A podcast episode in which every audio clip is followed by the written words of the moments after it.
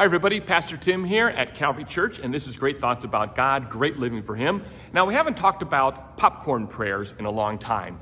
Those are those little prayers that we have throughout the entire day that just keeps us focused on Him, that idea of always praying without ceasing, always having this mindset that I'm in communion with God. And it can be, remember, as simple as driving and seeing a beautiful tree. And I know the trees have kind of changed now in uh, November and December here in Pueblo.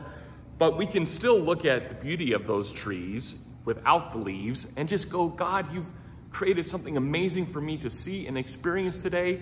Thank you. And boom, that's just a little quick shot of prayer up to God. And I wanted to tell you that there's a lot of uh, good biblical reason for those little short prayers. Uh, taken from Ecclesiastes chapter 5, just the first two verses, and it applies to prayer in general, but to worship specifically. It says, Guard your steps when you go to the house of God.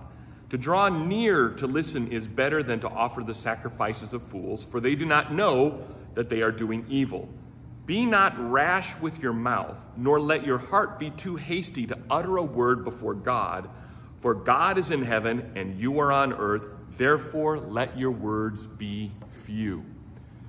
That's a beautiful encouragement that Solomon gives us in Ecclesiastes that when we approach God, we don't have to keep babbling on. Our words can be few. We can have these short little conversations with Him of popcorn prayers, of praise and needs, but let it just be sh short.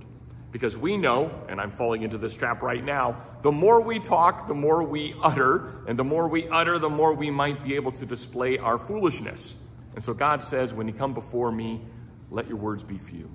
Let your heart be revealed and just keep the conversations to a minimum. Short popcorn prayers are good and healthy, and it keeps us from speaking foolish things sometimes before God.